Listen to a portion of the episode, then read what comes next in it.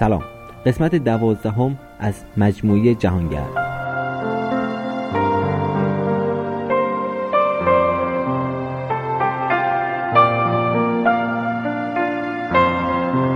محمد تاجیان هستم باز در خدمت شما با یکی دیگه از گزارشات سفر. سفر به دور دنیا با دوچرخه از زندگی توی جاده از جریان داشتن و از تجربه کردن لحظات مختلف زندگی. اون هم هر کدوم هر کدوم به یک شکل متفاوت و تجربه های جدید داشتن اتفاق های متفاوت داشتن و لذت بردن از زندگی.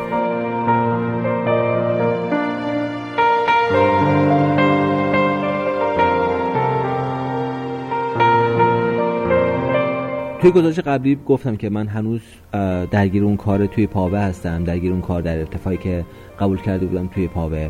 و خب مادامی که اینجام زندگی علا رقم این که جریان داره اما اتفاقهای زیادی درش نمیفته که بخوام راجبش صحبت کنم.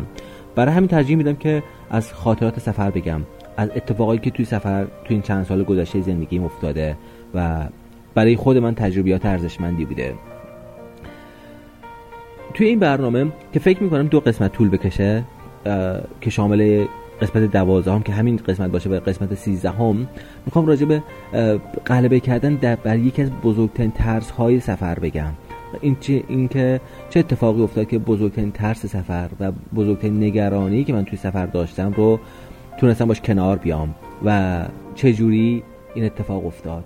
خب خیلی ساده است که وقتی صحبت راجع به ترس های سفر میشه وقتی صحبت راجع به نگرانی های سفر میشه اول سوال به ذهن خب چی می‌تونه بزرگترین ترس سفر باشه؟ فکر می‌کنید چی می‌تونه باشه؟ فکر می‌کنم درست حد زدین. مسائل مالی. پول بزرگترین دغدغه‌ای که ما واسه سفر داریم. اینه که خب پول سفر از کجا به دست میاد؟ و چه جوری می‌تونی توی سفر پول به دست بیاری؟ چجوری می‌تونی ترس اگه اینکه پول تموم بشه این ترس رو کنار بذاری و بهش غلبه کنی. خب منم طبیعتا این ترس رو داشتم. خب توی قسمت قبلی گفتم که چجوری من سفر رو شروع کردم چجوری با کمترین هزینه و بدون پول داشتم سفر می‌کردم. اما همیشه این نگرانی برای من وجود داشتش که اگه یه روزی پول تموم بشه چی میشه؟ اگه یه روزی تو شرطی قرار گرفتی که هیچ پول نداشتی اونجا چه اتفاقی میفته من یه سالی ذهنم درگیر این موضوع بود اما جسارت اینه که باش روبرو بشم نداشتم. جسارت اینه که تجربه کنم این اتفاق رو نداشتم و همیشه با این ترس زندگی می‌کردم. یه بار به خودم گفتم تو تا کی می‌خوای با این ترس زندگی کنی؟ تا کی می‌خوای ادامه بدی و همیشه این ترس همراهت باشه؟ این خیلی آزاردهنده است و این باعث میشه که لذت کمتری از سفر ببری. ببین ما توی سفر و در واقع توی اگه بخوام توی لحظه زندگی کنیم که سفر مصداق کامل توی لحظه زندگی کردنه تمام نگرانی هایی که داریم تمام دقدقه هایی که داریم بخش عمده از ذهن ما رو اشغال می‌کنه و این باعث میشه که بهره کمتری از اون لحظات ببریم و لذت کمتری ببریم و دور بشیم در واقع از همون توی لحظه زندگی کردن. خب مادامی کن ترس ها وجود داشته باشن مادامی کن دقدقه ها و نگرانی ها وجود داشته باشن این امکان برای ما کمتر خواهد بود که بتونیم توی اون لحظات زندگی کنیم. پس ناگزیریم از اینکه اون دقدقه ها رو کم کنیم. ناگزیریم از اینکه از این ترس ها رد بشیم. و ولی چه جوری ولی چه جوری میشه؟ آنچه که تجربه نکردی آنچه که آگاهی نداری بهش آنچه که شناختی نداری بهش را ازش رد بشی. به نظر من تنها راهش روبرو شدن باهاشه. تنها راهش اینه که روبرو بشی و آگاهی به دست بیاری. اون آگاهی کمکت می‌کنه که جسارت پیدا کنی و ازش رد بشی. خب من این دغدغه رو داشتم که اگه پولم تموم بشه چی میشه؟ کما اینکه همیشه می‌دیدم که پول به دست من می‌رسه. حالا از یک طریقی از یک طریقی به هر شکلی من لنگ نموندم تا الان توی سفر.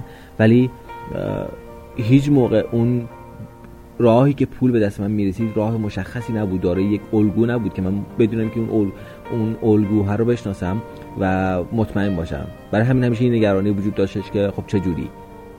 اگه تموم بشه چی میشه؟ و تنها راهش هم همونطور که گفتم روبرو شدن باهاش بود.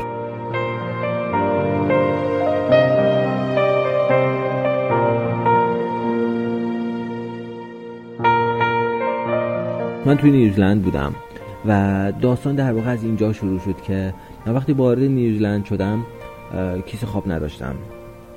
و اونجا زمانی بودش که من داشتم کلنجار می‌رفتم با این ترسه من مستر کارت داشتم و می‌دونستم که هر جایی که گیر کنم می‌تونم برم یه ATM یه خود پرداز پول بگیرم و آخر ماه باعثی بالاخره اون صورت حسابم پرداخت کنم. و همیشه اینو می‌دونستم که اگه یه جای گیر کنم اون دستگاه خود پرداز بهم کمک می‌کنه. و تقریبا مطمئن بودم که گیر نمی‌کنم. اما اما من دیدم در واقع اعتماد من به اون کارت پلاستیکیه به اون کارت کارت آبربانک منه. و این باعث می‌شد که من نتونم کاملا اعتماد کنم به نظام آفرینش. به خدا کاملا اعتماد کنم و مطمئن باشم که من نمیمونم. یک سالی طول کشید تا با خودم کلنجار رفتم و خودم رو راضی کردم که بدون اون کارت سفر کنم. به دوستم گفتم که خب صورت حسابای منو پرداخت نکن که کارت من بسته بشه. وقتی کارتم بسته بشه و من عملا روبرو میشم با اون ناشناخته با روبرو میشم با اون که خب حالا باسی ببینی که چه اتفاقی میفته. دیگه این تو نیستی که الگوی رسوندن پول به خودت رو تعریف می‌کنی. باسی الگوهایی رو دنبال کنی که بعد پیش میان. و این دقیقا روبرو شدن با همون ناشناخته بود. قدم گذاشتن توی یه دالون تاریک بود که تو نمی‌دونی چه اتفاقی میفته و صرفا باعثی اعتماد کنی. خب من وقتی وارد نیوزلند شدم کارت منو بلاک شد در واقع بسته شد و دیگه من نمی‌تونستم ازش برداشت کنم. اما یه مقدار پول داشتم. من اون زمان کیسه خواب نداشتم چون کیسه خوابمو فرستاده بودم ایران. یک سال خوری تو مناطق گرم زندگی می‌کردم و نیازی نداشتم و فرستاده بودمش ایران. خب نیوزلند من پاییز وارد نیوزلند شدم و نیاز داشتم به کیسه خواب. گفتم که محمد تو به کیسه خواب نیاز داری پس باید کیسه خواب به دست تو برسه. چون اعتقاد دارم اگه انسان سر جای خودش باشه اگه کار خودش انجام بده وظیفه نظام آفرینش که نیازهای انسان رو برآورده کنه در جهت رسیدن در جهت حرکت کردن در مسیر خودش. و من توی راه خودم بودم کار خودم رو داشتم می‌کردم. پس وظیفه نظام آفرینش این بود که آنچه که من نیاز دارم به من بده. من اونجا کیسه خواب نیاز داشتم. پس وظیفش بود که به من کیسه خواب بده. از اوکلند حرکت کردم به سمت جنوب. باسی می‌رفتم همیلتون از همیلتون می‌رفتم به سمت ولینگتون و بعدش هم جزیره جنوبی. جزیره جنوبی خیلی سرد بود و منطقه کوهستانی بود و سرد بود من مسلما به کیسه خواب خوبی نیاز داشتم.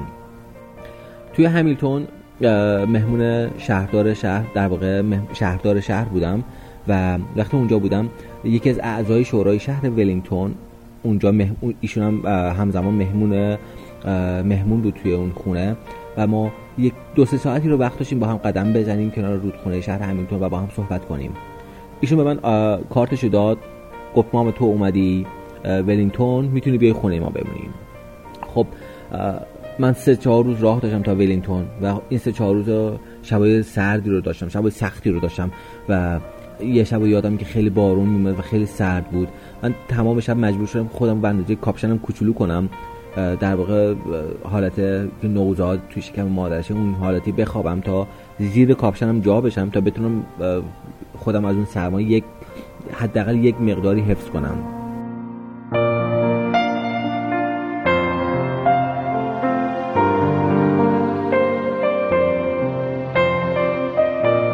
سه چهار روز سخت داشتم تا رسیدم ولینگتون و کماکان کسی خواب نداشتم. رفتم خونه همون دوستی که منو دیده بود که توی همیلتون که الان ایشون شده شهردار شهر ولینگتون که و ولینگتون هم پایتخت نیوزلنده. از طرف پاسپورت من داشت صفحاتش پر می‌شد و من باعث پاسپورتم عوض می‌کردم. رفتم به سفارت ایران مراجعه کردم و بهشون گفتم که وقتی منو دیدن خیلی برخورد خوب و صمیمانه‌ای داشتن.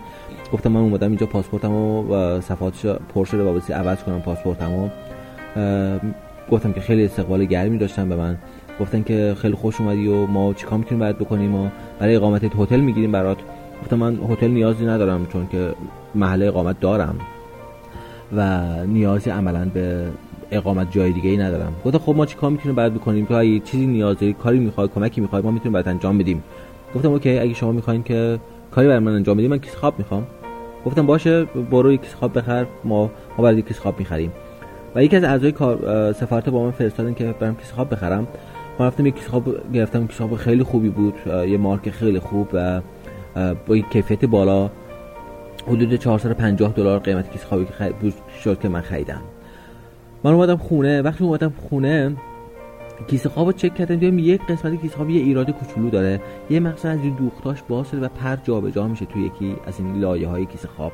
و با خودم گفتم ماما تو کونوردی کار حرفه‌ای کردی تو این بخش کار کونوردی و وسایل کمپینگ رو می‌شناسی زندگی زندگی کمپینگه و جنس رو می‌شناسی و این شناخت بایستی به تو کمک می‌کرد که تو یه جنس بدون ایراد بگیری. اما الان کیسه خوابی که گرفتی ایراد داره. من به راحتی می‌تونستم برگردم اون مغازه و کیسه خوابمو عوض کنم.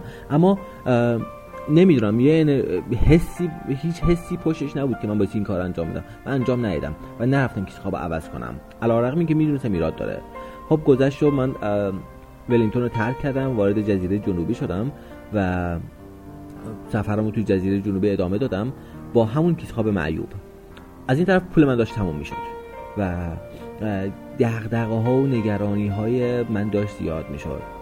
خیلی جالب بود که من علیرغم که می‌دونستم کارت من بسته است و دیگه کارت من عملا فاقد اعتباره اما و خود من خواسته بودم این کار اتفاق بیفته. خود من خواسته بودم که کارت من بسته بشه. اما علیرغم این موضوع من هر روز کارتمو چک می‌کردم. شاید یکی از این دستگاه خود پرداز اشتباه کنه و به من پول بده. و این خیلی برای من جالب بود که تو این مرحله بود که من داشتم تقابل می‌کردم با اون ترسه. در حالی بود که داشتم مبارزه می‌کردم با اون ترسه.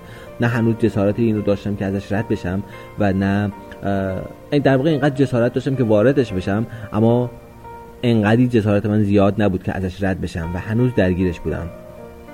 سفرمو تو جزیره جنوبی شروع کردم. و شروع کردم احتیاط کردم با احتیاط پول خرج کردن که بتونم دووم بیشتری داشته باشه اون پولی که دارم.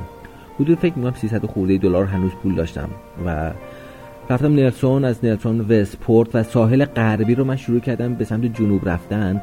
برنامه این که از ساحل غربی برم تا جنوب جزیره جنوبی و از ساحل شرقی بیام بالا.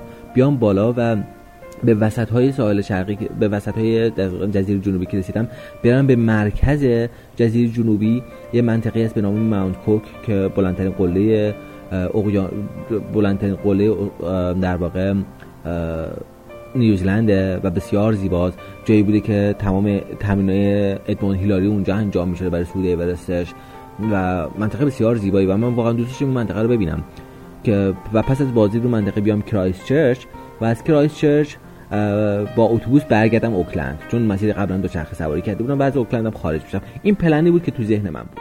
خب تا اینجا داشته باشین. قسمت دوازدهم تموم شد. توی قسمت سیزدهم در واقع حادث اتفاقای اصلی این جریان رو که من ازش به اسم یه بازی یاد می‌کنم رو راجبش خواهیم صحبت کرد و شما خواهیم شنید که چجوری این ترس برطرف شد. روزتون خوش و خدا نگهدار.